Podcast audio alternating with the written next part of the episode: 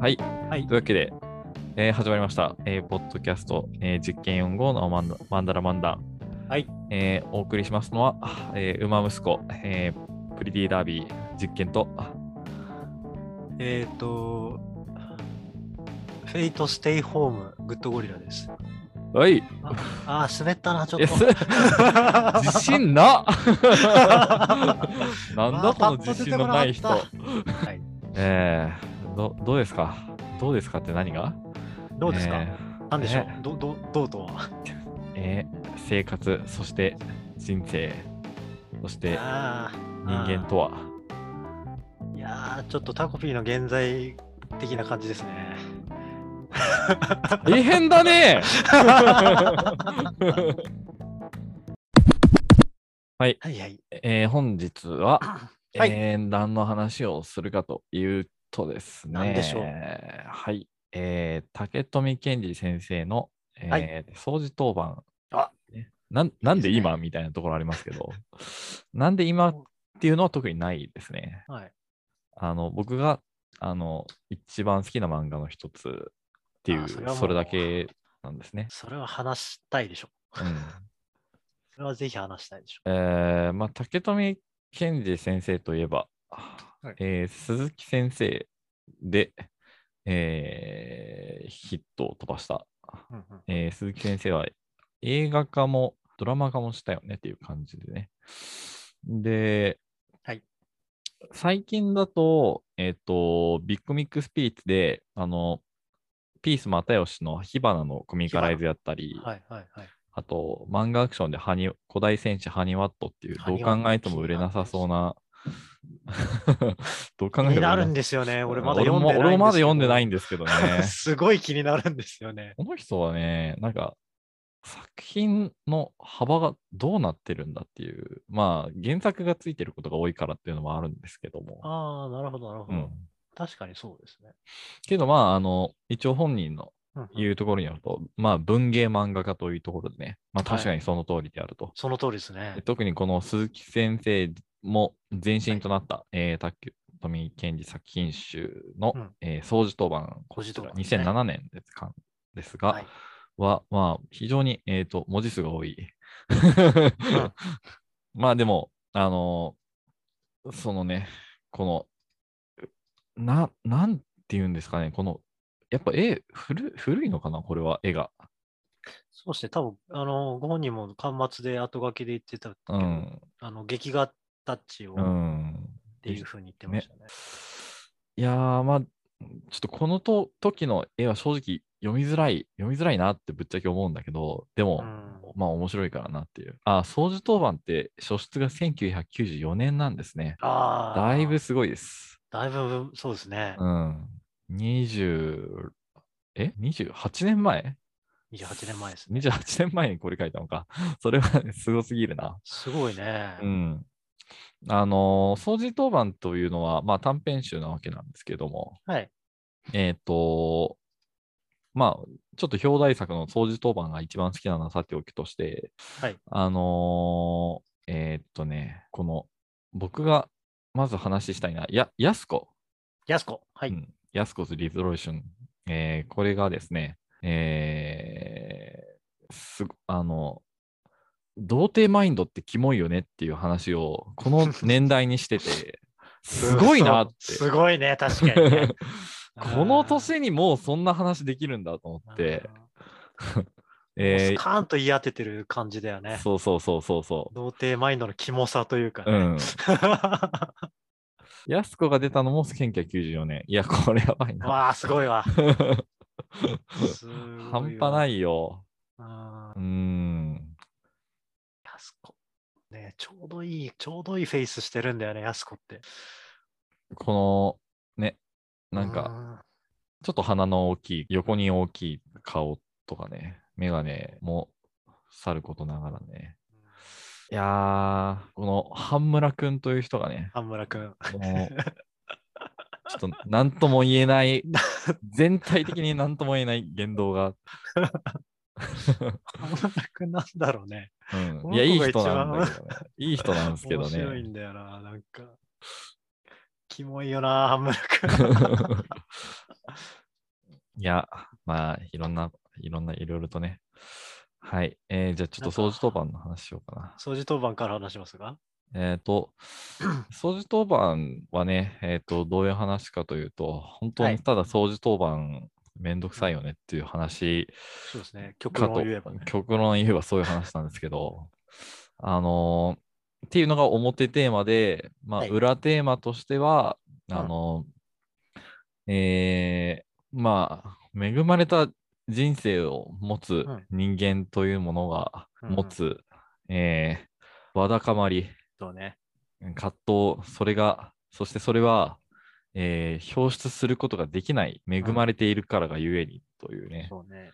わかりやすい事情がないからこそ、自分の抱えるわだかまりというものを表出することができず、ただひたすらに溜め込んでしまうという、えーそういうことが描かれているわけですね。で、これはすごい普遍的な話うんよね。そうですねう。ん。今で言うくですとね、例えば発達障害とか、うんそういうラベリングを求めるみたいな話が結構、あの、よく話題になるかなという気がするんですけども、うんうんうんまあ、そそれもお、そういう今のなんか、えーやつを、もう、竹富先生は28年前にすでに書いているという、はい。もう完全に組み込まれてますよね。非常に、あれですよね。表情ですよね。本当に。表情がすごくいいんですよね。もうなんか、ね、いやー、複雑な顔を描くよねう。んある種なんか統一感はないんですけど、うん。その時の心情によって顔が線が多くなったり少なくなったりっていううんそれを効果的に使ってるんだろうなっていうのはあるんですけど、うんそうね、なんかやっぱ恵まれちゃってるから我慢しないといけないっていう、うん。そのね、で終、わり方がね、いいですよね。そうそうそう。でね、実切ないんですよ。あのこの掃除当番に、まあこれ、掃除当番だけじゃないんですけですけど、この短編集に収録されてるエピソードで結構鈴木先生でリサイクルされてるんですよ。はいはいはい。で、掃除当番もリサイクルされてて、うんで、まあ、筋としては大体、まあ、ちょっと分かりやすくなった、うまく、漫画うまくなったなっていう、そんぐらいなんだけど、あの、オチが少し違って、ほえーっと、まあ、最後ね、この女の子、えーまあ、この主人公も安子なんだけども、はいえーっと、えー突然死するんですよね。それってあの自殺とかじゃなくて、あのいわゆる突然死症候群ってやつはいはいはいはいはい。で死んじゃうんだけど、あららら。でそれを鈴木先その人の日記を後から鈴木先生が読んで、あこんな葛藤を抱えていたのか、うん僕たちの学級運営っていうのは、はい。そういった事情あの恵まれた子供たち、ん恵まれた優しい子供たちのうんあの積み重なった葛藤の上にようやく成り立っているものなんだなっていう話をするんだよね。なるほど。はあ、そこにあぐらをかいていたというような感じですか、ねそうそうそうそう。で、反省して今の俺があるんだみたいな話で鈴木先生はまとめられるわけなんですけども。まあ、あのー鈴木先生っていう作品もまあだいぶ、あの得意というかね、うんその、かなり、あのー教育学のね、はいその界隈のね、雰囲気がめちゃくちゃにでよく出てるんですよね。ああ、そうなん演。劇にめちゃめちゃ力入れたりとか、はいはいはい。あのーうーん、なんだろうな。まあ、学級運営のうん。ことととか、はい。性の話だとか、まあそういったところがね、そのまあ、僕はその教育、あのめ免許と持ってるから、あのはいそういうカリキュラム結構いろいろと触れているんですけど、はい。あれなんか気持ち悪いんですよ、全体的に。なんか、ると なるほど、なるほど。はいはいはいはい。独特の、まあ、それはなんか、ななんでしょうね。うーん、まあ、まあ、日教祖とかそういう話なのかはよく知りませんけども、はいはい。まあ、それ独特の文化があって、まあ、そうんそれがまあ結構出てるんですが、えーすこの掃除当番はね、そこからは結構まあ独立してるた、もう名作短編として僕ははい読め、読んでおりますね。なるほど。うん。こそうの、か、鈴木先生も読みたいな。鈴木先生はね、まあ、あの、鈴木裁判編が本当にドライブ感がやばすぎて、まあ本当にすごい。そして中学生はそんなセックスするんかっていうのがすごい気になるっていう。ああ、なるほど。めちゃめちゃ、あこれ楽しみだなめちゃめちゃ中学生がセックスする。えー、全11巻ですか？うん。これは読み進めたい。えー、でね、まはい。あ、あのー掃除当番自体はすごい短編なんで、あのーまあ、あんまり、えーなんか説明しまくる作品でもないんですけども、そうですね。うん。読んでみて自分たちがどう思うかっていう感じですよね。どっちかというと、うんそうそうそう。楽しみ方というのは。まあ、どうすかね、グッドウォリアーさん的には。僕はこの作品集の中だと、うん、まあ、ポケットにナイフと、うん。あと妹のやつ、なんだっけな。えーん？サイコ、サイコ？あカフェでかな。あ、シャイコと本の虫だ。シャイコと本の虫。はい、この2つが好きですね。なるほど。うんその心は？まず、まあ、ポケットにナイフっていうのが、うん。えーっと、まあ元、元になった社会的な問題みたいなものをうん。あったらしいんですけど、僕は知らないんですが、うん。まあ、この、なんていうんですかね、中学生特有の万能感と浅はかな構造、うん。それに対する独特の感性を持った、まあ、おか女の子うん。のこの皮肉、うん。そして女の子のこのかっこよさですかね。うん。ある種サスペンスというか、うん。うん。そういうものを感じた後に、このなんていうんですかね、可愛さというか、うん。うん、皮肉が効いてるし、すごく好きなんですよね。僕結構好きかもしれないと思ったっていう終わり方が非常にいいですよね。うん。うんまあ、短絡的だなっていう、自分が置かれた状況とか、そういうのを全く忘れちゃうぐらい、やっぱり短絡的な男子、中学生の心理というか、うん。そういうのもあって、なんかいいですねみんなストレス溜まってんな、みたいな。めっちゃさっくりしたな。いや、でも、うん、いいと思います。いいと思います。はい何っていう感じですけど。なんかその、多分こういう状況とか時期があったんだと思うんですよね。その、若い中学生、高校生の非行の問題とかうね。ん。うん、そういうものに対する、まあ、テーゼというか、そういうものを感じますね。認めつつも、あの、なんだろうな。まあでもた確かにそうだよね。これ、今の多分中高生は結構ピンとこない作来品ないなと思います、ね。気がしますね。うん。うん、いや、どう、どうなのやろうね。まあ、ナイフ、ナイフ持ってくる。うーん。まあ、今時の不良は、不良っていうか、あの、偏差値の低い学校には、あの、ヤンキーじゃなくて、暗い人がたまるっていう話をはあ。ああ、そうなんですか。聞くんですけど、うん。なかなか、うーん、まあ、これはちょっとヤン、このポケットにナイフはちょっとヤンキーとかそういうのともまた全然違うけれども、うん。なんか、あれですよね、今の子たちは、まあ、相変わらずタバコとか酒とかは飲むんでしょうけど、飛行に走るっていうことでは。うん、ただ、その発露の仕方が他にもいろいろあって、うん。まあ、SNS を筆頭に、うん、まあ、承認欲求とか、まあ、コミュニティの広さっていうのがうん、団地なので、うん、そこに逃げ込めるっていうのもあるんですけど、そこからまあ漏れた子たちは、やっぱ相変わらず鬱屈した、あのー日々を送ってるのかなっていう気もしますし。うーん。まあ、ただやっぱり狂気。気は薄くなってるのかなっていう気はしますうね。ん。うんまあ、SNS も十分狂気な気はしないでもないですが、はい、別の狂気ですよね。そうですね。えーちょっと久しぶりに酒を飲みましょうわ。えーああ、どうぞどうぞ。まあ、それこそ、東横キッズ、最近で言うと、その渋谷じゃない、新宿、東横の、と東横だっけ？新新宿、えーっと、の、えーっと、非行少年、非行少女たちが、えー最近話題となったりしてますが、ほう、そんなのがあるんですね。まあ、ちょっとこの辺はね、あの、後で、あ、歌舞伎町ね、歌舞伎町に、えーあっていう話があったりしまして、あ、なるほど。まあ、ああ、いあーなるほど。いるわ。うん、あ、いるいる。あ、俺見かけたことありますね。うん。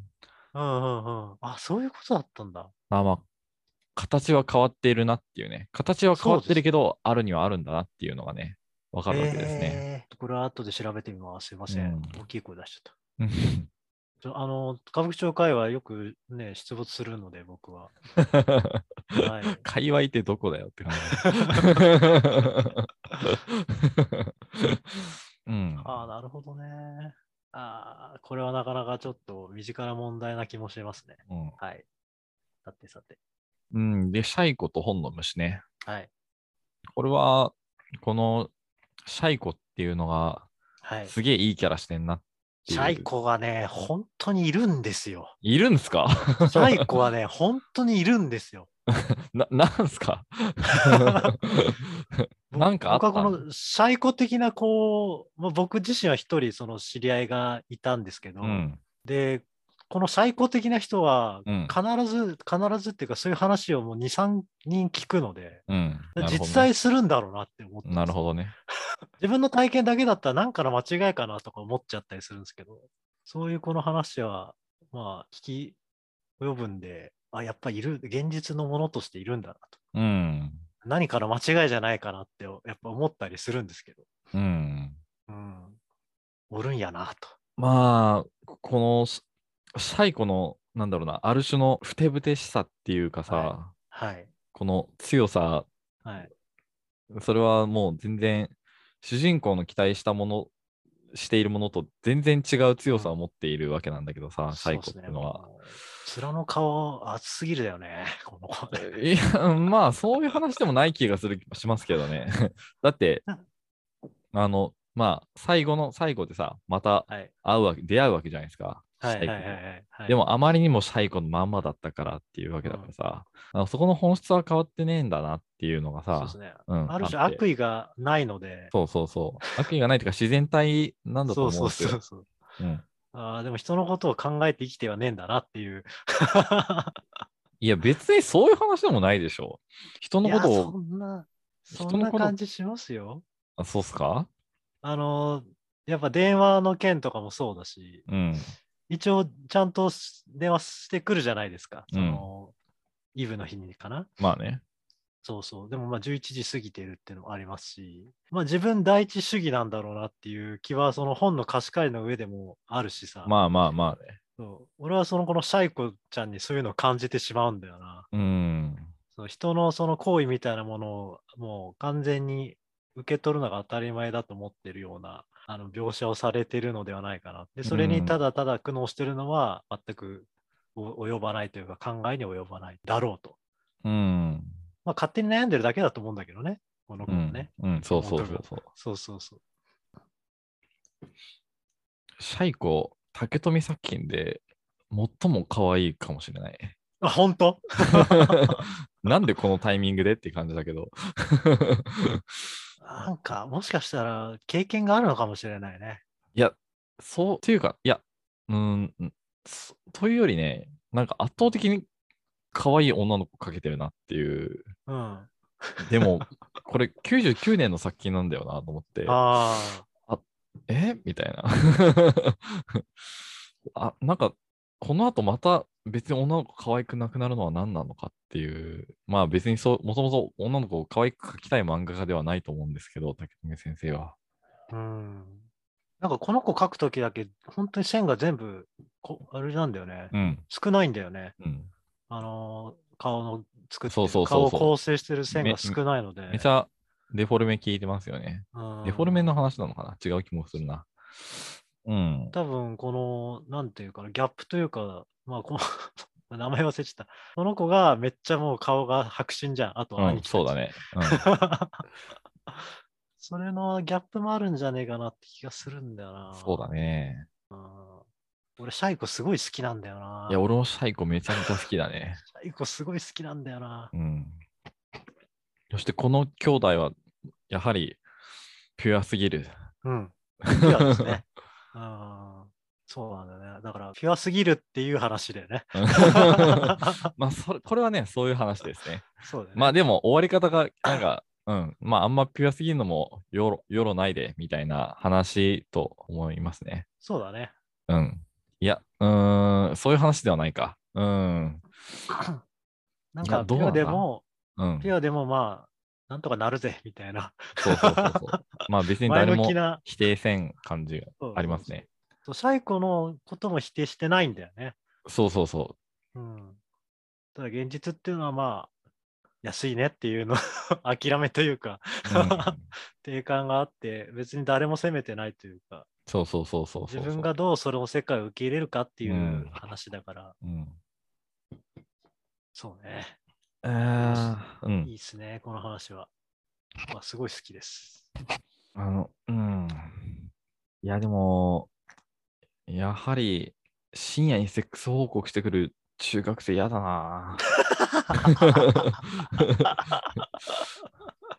いや、当時は結構中学生のあの率としてはちょっと高かった気もしなくはないですけどね。うん。まあなんか、90年代から。最近、あてか、今日なんかツイッターで、はいなんか回ってきたやつでは、うん明らかに90年代から2000年ぐらいの中学生、高校生だけ、あの、経験率が高いっていう話がああってあ、、そうなんだ。そ俺はなんかずっと右肩下がりなのかと思ってたんだけど、うん。山なりなんだなっていうのをちょっと、うん。えはーんと思って、いわゆる恋愛戦国時代ですかね？あのいわゆるんですか、それって。いや、確かそういうふうに言われてた気がしますよ。そうなんだ。俺の勘違いかもしれないけど、今ちょっとパッと思い浮かぶ。恋愛戦国時代だと被るんじゃないかな。ちょっと待ってくださいね。そんな気がします。恋愛戦国時代って書いてもなんか、あの、美少女化した戦国武将たちが戦うゲームの話しか出てこねえわ。本当だ。なんか恋愛戦国時代的な風に言われてた気がしなくもないですけど、はいダメですね。情報が出てこないんで、これはもう夢の中ですね。なんかい知らない単語がいきなり湧いて出てきたね。まあ、いいと思います。あれですかね、なんか、ノノストラダムスとか、まあ、世界の終わり的なのがうん。あった最中と、あとその反動なのかな。うーん。まあ、あるいはバブル？うーん。あまりピンとこないですからね。やっぱり年代が違い、違いがあって。ですね、ちょっとまだ小、ん小学校低学年のクソガキでしたからね、うん。多分。だってね、掃除当掃除当番書かれた時とか、我々もう生まれて血のみ子るです血は一応いるがみたいなね。そうね。そんぐらいだからね。はい。うーん。ええまあ、ちょっとまた掃除当番の話をに戻るんですけど、はい。うーん、この、最近、その友達と、あの、うん。自分が恵まれているかみたいな話をしまして、はいはいはい。まあ、友人は大変恵まれていたと。うん。で、いろんな人に助けてもらった。いろんな社会のいろんな要素に助けてもらった。だから、えっ、と、還元しなければならないっつって、と、今お結構いいいろんな活動をしているんですけど、細かいところはしてますが、はいはいはい。まあ、で、まあ、実験さんはどうなんですかみたいな話になって、ほで、まあ僕も、あの、めちゃくちゃ恵まれているんですけど、う。はい。というに自己認識なんですけど、うんそれはなんか誰かに助けてもらったとかっていうより、なんか、うんうんまあこれは、うーん、なんか傲慢な話かもしれないですけど、なんか。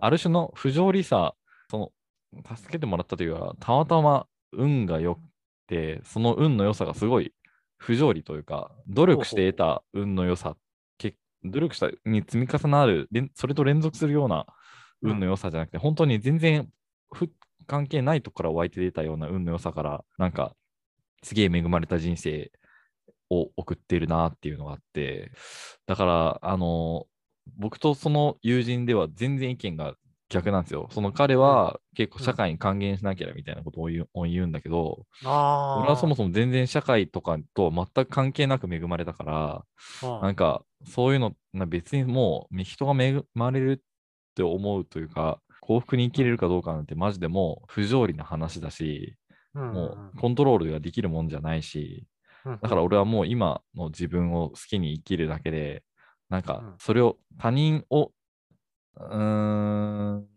に貢献する、うん社会に貢献するっていうと、まあちょっとなんかその友人を、えー臭く言っちゃうような感じになっちゃうって、そうそういう意図はないんだけれども、はいはいはい。うん、なんかそういう感替えに僕はならないんですよねうう。ん、なるほど。自分が受けたものを返す先っていうのが社会なのか、まあ、それともまあ、それはそれとして自分は自分で生きていくっていう、まあ別にそれを誰かに還元しようとは別に思わないっていうことですよね。そう。か返す、返すことはできないっていう考えうん方うんなんで。うん。例えば。そその僕はまあ勉強ができるんですけど、はいあの結構きっかけとな勉強ができるようにななったなって思ってる結構きっかけがあっておそんなものが小学校の頃って100マス計算ってあったじゃないですか。はい。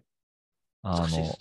まあ100マス計算実際に100マス計算じゃなかったんだけど僕がその時やったのは、はいその小学1年生の算数の授業でそのそのみんなで一斉にスタートってやって足し算繰り上がりの足し算とかやってはいはいはい。えやつが1位みたいな、はい。そういう競争させるみたいな授業あったのよね。はい。で、俺は、あの、それのルール全然勘違いしてて、うんいろいろと、その、みんな、あの、プリントをもらったら、まあ、あの、ひっくり返すなり、見ないようにするなりして、ちゃんとスタートっつってから解き始めたのね。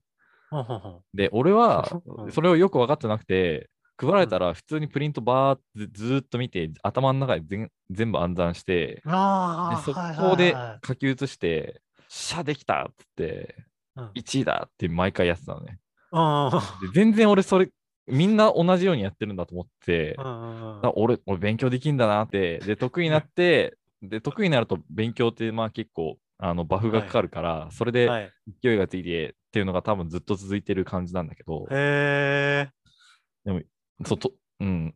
なんかね、途中、あそう、まあ、勘違いに途中で気がついたんだけど、もうそのうんその時点ですでにもうバフがかかってたから、うん。もうなんか、そのまま勉強できてしまったんだよねっていうのがあって、あら、すごい面白いエピソードだね。うんあの、もしそれが裏返しだったら、うん。今の実験者いなかったわけかもしれないでしょ。そう、そうなんですよ。う。うん、なるほど。大いなる勘違いから。そう、大いなる勘違いからね。ああ、素で晴らしい話ですね。ねえ。あとは、まあ、大学の入試とかも、うんあの、まあ僕の、あんま細かい話するとあれなんですけど、あの、うん結構、配、配分、点数配分が独特の大学でお、あの、あの山、センターじゃなくて二次試験、まあ、っていうと、っていうと、まあ、国立ってことはバレるんだけど、ごめん。いや、別にごめんとかそういう話じゃなくて、はいはいはいうん。あのそそうだよな。そうか。すまんすまんすまん。いや、別にそういうことじゃないよ。うん普通に聞いちゃった。別にそこそれだけじゃ、まあ、はいはい。で、まあ、すごい、あの、山が当たった時のリターンがくっそでかいのね、これ。あのえ僕の大学は。ー、で、まあ、そもそもまあ、山張って当たるなんてことはまあないんだけど、うん、僕、ほんとたまたま当たったんですよ。山張った、意図的に張ったわけじゃないんだけど、うん前日勉強した内容がそのままなんかと当日、翌日のテスト出て、うん。いやなんと、すごいな、みたいな。うん。これで、これ受かったの、俺、みたいな感じになってて、うんとか、そういうのがあったり、あとなんか、印象的だね、確かにね。就活とかもなんか、まあ、エントリーシート1社しかお受かってないんですけど、うん。なんかその1社がたまたまで最後まで通って内定出たりとか、まあ、そういう、なんか、それって全部なんか、頑張ったからそういう結果がついてきたとか、そういう感じじゃなくて、うん。なんか、たまたますぎるなっていうのが、すげえあって、うん。ああ、そうか。じゃあ、なんか自分がたぐ手繰り寄せたみたいな感覚はやっぱ全然ないっていうこと？そうそうそう。俺はね、だからね、努力したことがないんですよ、基本的に。ああ、うんすごいですね。そういう意味で。あの。まあ、努力の定義って、まあ、いろいろありますけど、うん。あの、仮にその、自分の苦痛を乗り越えて、その、欲しい成果を求めるために修練を積むことを努力というんだとしたら、うん僕はそれはやってないですねっていうね。うん。なるほど。うん。そうか。ああ、そうね。確かにそういう観点で言えば努力とは言えないのか。まあもちろん積み重ねはあるんですけど、もちろんね、こう勉強をそれまでやってきたっていうのはもう努力のではあると思うけど。うん。まあ単なる積み重ね、それはまあ例えばそのバフかかった状態で、なんか人より勉強ができる状態でやる勉強ほど楽しいものってないんで、うーん、なるほど。だってね、あの、うんサッカーできる人は、サッカーの授業めちゃめちゃ楽しみにするでしょ？みたいな。ああ、確かにね。そういうもんですよ。そういうそこと。状態なんだよね。ああ、そうかそうか。いやー、ないなー 今までないな、そういうバフがかかった。バフがかかった感覚っていうのはやっぱり分かります？うーんとね、あのーまあ、だから、あ、そうだね。それは、えっとね、感覚として分かるっていうよりは、あ、これはなんかバフかかってんだろうなっていう結うんうん果的推測なんだけど、っていうのもなんうんかその、やっぱり人と話しててさ、うん。あの、全然みんな頭いいなとか思うんですよ。うん。でも勉強俺より全然できないんですよ。なんでっていうのすげえ。思思うわけ。で、それは、まあなんかバフやろうなっていうことになるわけだよね。うんああ、な地頭的にはぜ絶対全然差はないっていうか、なんなら俺の方が劣ってるだろうって思うんですけど、よく、そうあの、思ってた。うん。客観的に見てってことで。うん、まあ、いや、しまあ主観ですけど、さすがにあ。主観、うんうん。客観的な頭の良さとかは分かりませんので、あそうですか。うん。けど、うん。そう。別にみんな、ね、かいろんなこと考えてんなーとか思ったり、なんか頭の回転早いなーとか思うんだけど、でも、なんか俺の方が全然成績いいのなんで？みたいな、っていうことが、まああったわけなんですね。ほうほうほうほう。あ面白い話ですね。それはどういうことなのかちょっと考えてみたくなるな。うん。なまあそういう意味では、うん、なんかよく、あの、職場の人に、あの、うんなんで君勉強そんなできんの？うちの子とか勉強全然やんなくてさ、どうやったらその勉強になるなれるか教えてくんない？みたいなこと言われるんだけど、うんいやー、勉強、うーんって。な方法論ではないもんね。そうそうそうそうそうそうそう。まあ、強いて言うならば、まあ、一回、まあ、勉強、その人より得意な状態になると、まあ、てか、本当バフがかかるのを待つしかねえよっていう、それしかないんだよなっていうう、ん。ねえ感じになっちゃうんだよね。そうか、面白いな。うーん。なんか、まあ、勉強にちょっと限らないんですけど、僕の方うは。ん、うん。なんか全体的にデバフがかかってるような感覚がありますね。なるほどね。うん。なんか、そう、ついてないんじゃなくて、ついてないんじゃなくて、うん。デバフなんだ。デバフですかね。うん。ああ、だからそれで生き残ってるんで、あ、君は強いんだろうなっていう感覚は強いです。ああ、なるほど。うん。あよくなんか回避してきてるな、みたいな。はいはいはいはいはいはあー致命傷で済んだみたいい。死んだ死んだ。まあ人はいつか死ぬんだな。が、そうそう。死ぬんだがあつって。そうあまあまあまあ生きてるし、恵まれてんだろうなっていう感覚。なるほどね。うん。で、そこでまあなんか気分が落ち込んだりす、相当なことがない限りはしないっていううーん。ことがでかいかな。うんうんうん。うんなんとかなるだろうっていう。うんうんうん。結構それは、なんとかなるだろう感っつうのは、あれなんですかね。その、うん視線をくぐり抜けてきたみたいな。うーん。あ、まあ死にかければ、まうんあ大抵のことは、まあ死ななきゃ大丈夫だろうみたいな風にはなると思うんですけど、うん。まあ人間意外に死なねえなっていうことを実感する体験とかうん。ですかね。なるほどね。うん。まあ、そその立場から、その、この掃除当番って読むとどういう感想になるんですかっていうのはちょっと気になるんですけど。ああ。いや、なんか、なんだろうな、ふとした瞬間に人の優しさみたいなものをうん。知ることがあるじゃないですか。うん。例えば、この先生に怒られて、うなんんか、うん。あの他の二人がいねえからっつって、うんうんで、男の子たちが、なんか気使わねえでいいぞみたいなうん。うん。こと言うじゃないですか。いいね。うんまあ、そういうのにハッとすることはやっぱありますよね、人間って。うん。あ、こいつらもなんか考えてて、ちゃんと自分のことをしっかり捉えているんだなと。うん。そういう感覚とかは、あの共感はしますね。うん、そうだね。でも、この子の場合さ、その、はい。やすこさんの場合は、その、はい優しさを感じ取る能力があるがゆえにさ、うん。なんか、自分は恵まれている、うー、うんってなっちゃうわけじゃん。そうだね。うん。でむしろなんか、あの、そういうのに気づけずさ、うんクソがよ、みたいな感じでやさぐれた方がさ、はい。マシだったわけだよね。実際最後やさぐれかけるわけなんだけども、うんうんうん、結局、できないんだよね。そう、この親友の笑顔が、いつもそうだ、いつもこの往復が私の事情を無効にしてしまう。うん私は私が逃げるのを許せなくなる。まあ、この最後の私が私が逃げるのを許せなくなるっていうのはすごい自立心だなっていううん感じなんですけど。ちょっともう確立しすぎてるよね。うんなんかじ自我を。うん だからこの子は本当に育ちがいいんだろうなっていうのと心が優しいんだろうなと思っちゃうんだよな。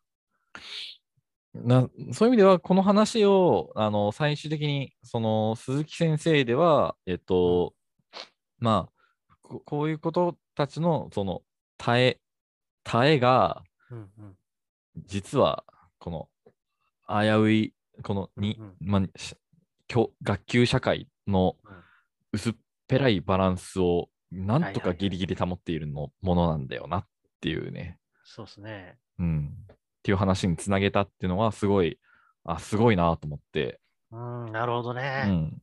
これ確かにな大変うまいリサイクルをしましたねっていう。そうか、がぜん興味が湧いてきましたね。うん鈴木その、なんだろうな。なんか僕自身はあんまりクラスというものに馴染めないタイプの人間だったので、うん。まあ掃除とかまあやったりやらなかったりみたいな。うん。まあ自分のことで精一杯でね、あの、人のことを考える余裕がなかったっていうのが正解だと思うんですけど、うん。うん。まあ、俺が抜けて掃除当番残ったやつのことなんて考えもしなかったですね、僕うは。んあそれは、グッドゴレイさんは掃除当番抜けて何してたんですか？ーいや、もう何もしてないですよ。な帰ってました。なるほどね。ダリーっていう人 ただなんかいつかのタイミングで全部しっかりやるようになりましたね。ああ、まうんあ、まあ、僕の前にあのグッドゴリラさんが現れた時には、あのはいだいぶしっかりした方だったんで、あーあー、あの、なるほどまあ割、割とそうでしたよ、やっぱり。うん。あーそうでしたか。うんうんさっきも話すようになってからは。うんはいはいはい。なんだからかだんだんと、うんあの人間になっていったんですね、僕の場合は。いや、だんだんと人間になるね。ありますよね。結構いろんな人間のなり方ってあると思うんですけど、なるほどはい。はいグッドゴリラさんの場合は、社会性を。社会性本当に獲得するのは本当、あと、後々でしたね、僕は。でも、それは、あれなんだね。その、なんだろうな。断絶していたものとつながれるようになったっていう、そういう感じ。そうですね。ていうことねそこで初めて気づけることが増えたということうですよね。ん。なので、まあ、まだまだ道半ばという感じですが。はいはいはい。いうん。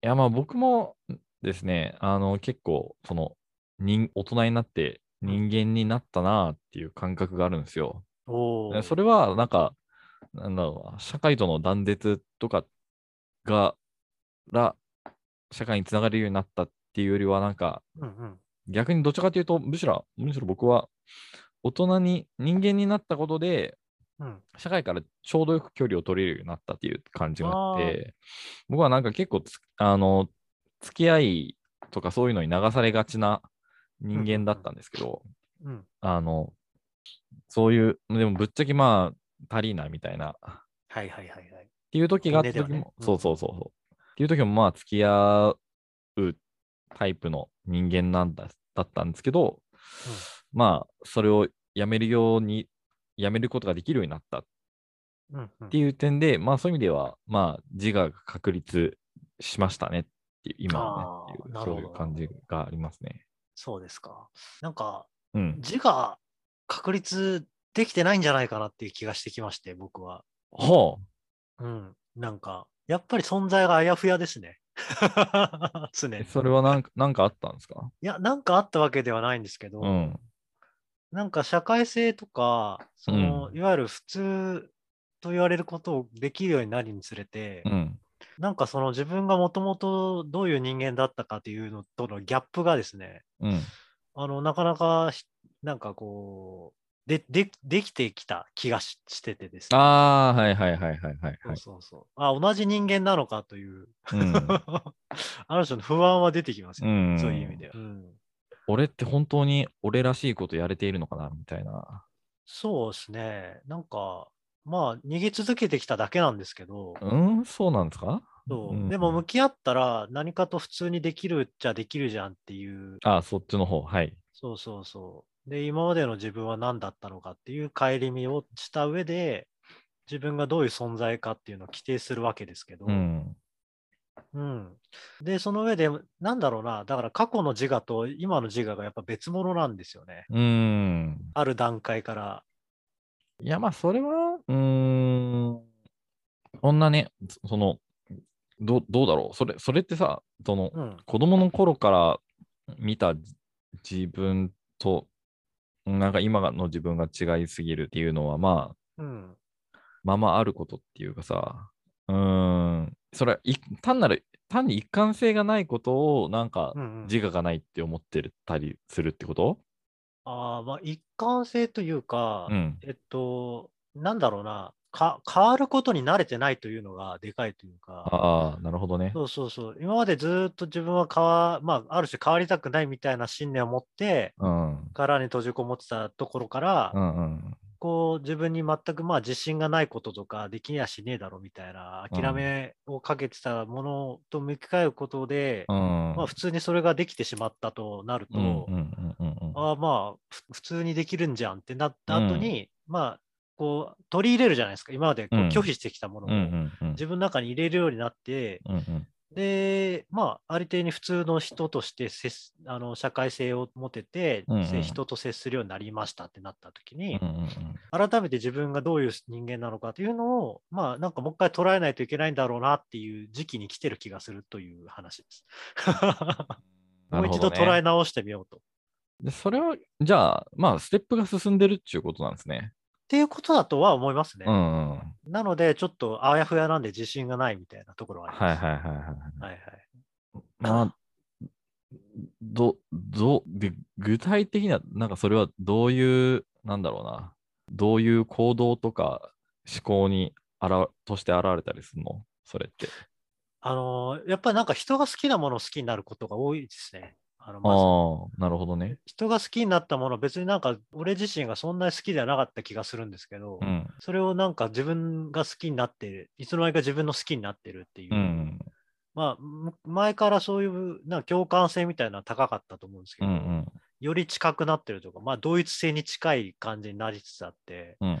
まあ、それは危険なのかなとは思ったりするんですよ。うーん。うん、だから自分が相手の思想なのか自分の思想なのかというのをもうちょっと分けて考えないと、危険だなっていう匂いうんがしてきたのががあって、うん。でそれが本当に好きなのか嫌いなのかって相手に合わせてるのかはいはいはいはいはい。それ単にその会話の流れであの流してるだけなのか、うん。それがまたちょっと危険じゃないですか、それって。それは危険ですね。うん、なんで、やっぱり自分の考えをしっかり自分の考えとしてしっかり一回飲み込まないと、うん。出すにも、ちょっと一回間を置くっていうのが必要になってきたかなと思ってて。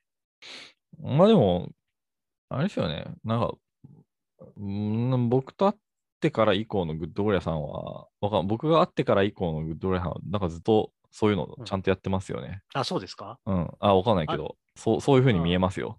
あ、じゃあ実験しかそう見えてんだったらまだままだまだ大丈夫なのかな。うんまあい、いろんなものを取り入れようとする柔軟性っていうのは、まあ、柔軟性としてあのいいと思いますし、うんまあ、でもそれってどうなんだろうみたいなことを思うっていうのも、それもそれでいいので、それを両方やってるっていうのは、あの、いいんじゃないですか？っていう。そうですかね。うん。なかなかあれなんですけどね、そう、あーなんていうか、なんですかね、妙に自信があるので、ちょっとタッチ悪いんですけど、そう。だからそれがさっき言ったなんとかなるだろうにちょっとつながるんですよ。ああ、なるほどね。うん。悪運の強さというか。ままあ、なんとかはなるんだけどね。うん。なんとかなっちゃうんですよね。そうそうそう。うんいや、まあ、な価値観とかそういうのって、どちらかというと美学とかそういう感じの話になるじゃないですか。あはい、そうですね。美学とかってどちらかというと生きるのに邪魔じゃないですか。はい。あの、そういうのない方が絶対生きやすいしさ。いや、まあ生きやす、生きや、まあ生きやすいと思うよ、やっぱり。うん。うん。な、特に何にでも頓着しない人の方が。うん僕は結構頓着しないので、実は。うん割と。割と、割と僕は結構鈍感ななので、うん割と結構それで行きやすいなって思うことがあり、あー、うん。あー、そうですね。だから僕も頓着ないんだと思うんですよ。うん。あらゆることに。うん。なんで、ある種美学を持って生きてる人に対して憧れがあるんだとう思うんん。ですよ。うんうんうんなるほかっどね。けえなって思うことはやっぱり。あるので、信念というか。うんうんうんうん。うんまあでも、そういう美学とかってなんか、なんか、まうーん、結構、あのーフィ、フィジカルなっていうかさ、うん。うん。な、な、わかるわかる。うん。うん、そうプ、プリミティブな、感覚的なものだったりもしますしね。そうですね。なんともまあ理屈でそれを作ることができたら結構それは本当にすごいなっていう感じはあるんだけど、うん。まあでも、理屈はなんか勉強がのしか、まあさっき受験勉強とは違う意味での勉強なんだけど、これは。はいはいはい。勉強の仕方が下手だと変な美学、考えを身につけてしまうことにもなるから、そこのバランスは難しいよねっていうね。うんですね。うん。そうですよね。まあ僕は結構その物事、作品を面白いか面白くないかとか考えるときに、そのうん。割と理屈を考えるんですけど、うんうん。その批評の理論とかそういうのを考えたりとかして、はい。でもなんか、理もう理論一辺倒でいくと、マジで本当どうにもならんので、うん。えてか、なんかその、その理論の人になっちゃうので、うんうん。そこのとこはちょっと分けて、分けてっていうか、なんだろうな。あの、読んでるときはあまりそういうのは考え、あえて考えないようにしてる。うん。この、これってで、面白かったから、なんでこれが面白かったんだろうって考えるときだけそれを考えるように、その理屈とかを考えるようにする。はいはいはいはいはい。だから、あれよね、その感覚を説明するためのものとしてうん。理論を活用すると。なるほど。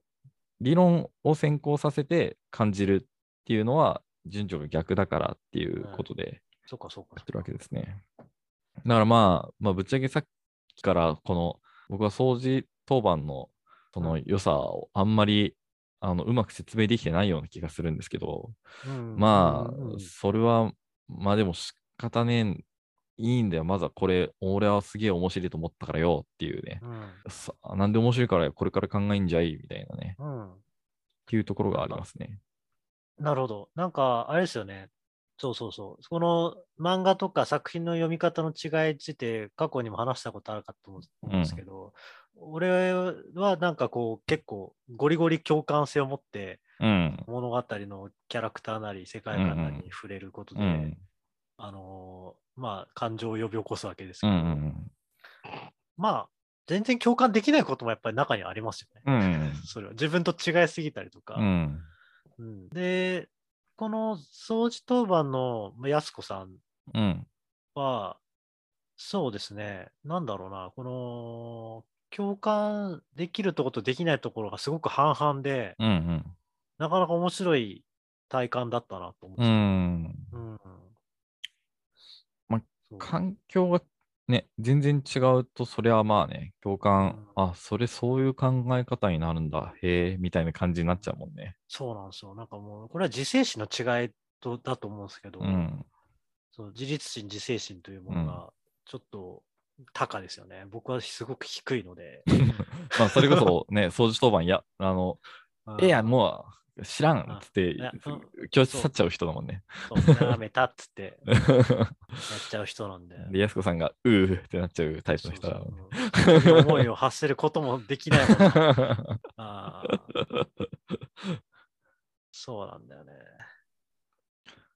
まあ、そそう。まあでも自分も、まあさすがに、このやすこさんみたいな、その、ああのー感じではなくて、まあ僕がどちらかというと、その、あれですね、このと掃除当番の中の登場人物だと、うんその、その、いつも2人、雑に掃除する2人、はいはい。結構一番近いかなっていううん。感じですね。うんそのまあなんか、やることやっとかんといかん気もするなあみたいな感じでやるんですけど、うんでもなんか、マジでやる気は基本的にないから、そうね。雑にやるというだから椅子をガッガッガッって引きずるわけなんですけど、うん。まあそういう、なんだろうな、うんその、うーん、規則とかルールとか、うんそういうものへの、に、どういう態度でいるあるあるかっていう、いろんなあり方がすごい、うん。いろんなバリエーションで書かれてて、掃除当番は。そうですね。グッドウォリアーさんはどちらかというと、その主人公の安子さんよりも、えっ、と、あのヤン、ヤンキー女子っぽい感じの、そうですね。ヤンキー女子に近いですかね。っていう形になるわけだよね。そうだね。話だけ聞いていく感じだと。うんだからまあ、そういういろんな立場の人がいる中で、本来であれば、その、まあ、ある種の典型的なサボリマのギャル女子、ギャルと、うんなんか、まあ、僕みたいな中途半端なうんやつと、あとなんか、ギリギリ学校に来れてるやつと、ああ、そうね。っていうのが先に取り立たされる中で、うん。ほん最後に最後に描写され、まあ、最後の最後まで描写されなかったこの女の子にスポットを当てて一遍書いたっていうのが、僕はすごいなんか、あの、なんだろうな、現代文学っぽいなっていうことを思うんですよね。いや、現代文学ってなんやねんみたいな感じはあるんですけど、うんその、あの、まあ、エンタメ作品って、まあ、花がある主人公を勝たせたりすることでうんうん盛り上げるわけじゃないですか。そうですね。で、それはなんかその、主人公が体現する何かのし主張とか考えみたいなものを勝たせるとみんながそれを見てじ同意されたような気持ちになって気持ちよくなるっていうメカニズムだと思うんだけど、はい。そうじゃないメカニズムで働書かれている、例えば、この掃除当番かなんかは、その、その、じ自分の中にあったんだけど、気づかなかった、そういう感情、うん。あまり描かれることのなかった、そういう感情や存在にスポットライトを当げる、当てるっていう、うんうんそれだけですでになんか当てられた側としては救われた気持ちになるみたいな、そういうあの手法のやつをやってて、そうかう。ん、町田公の告白とかそういう感じの作品だと思うんだけどね。うん。うーん、あった。最強伝説黒沢とかね。うん。あのーなそういう作品は僕はめちゃめちゃかっこいいなって思いますね。でもうんそれは、あの、やっぱり花があるっていう感じではない、ちょっと地味な作品になりがちだから、まあ、ちょっと。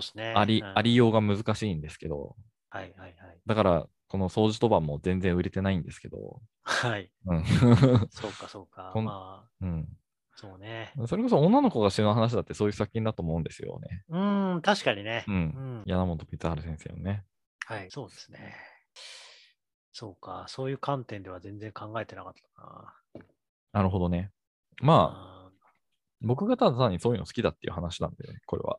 うん、そういう。なんか分かりやすくあぶれてしまう人っていうのはやっぱ書きやすいっちゃは書きやすいよね。うんそういう人たちをそうそうそうそう当てるっていうのは。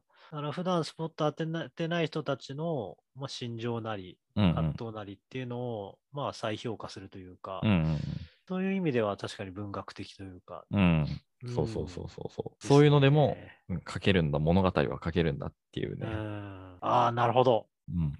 素晴らしいですね。いやー、いや掃除当番、いい作品ですよ、本当に。いい作品。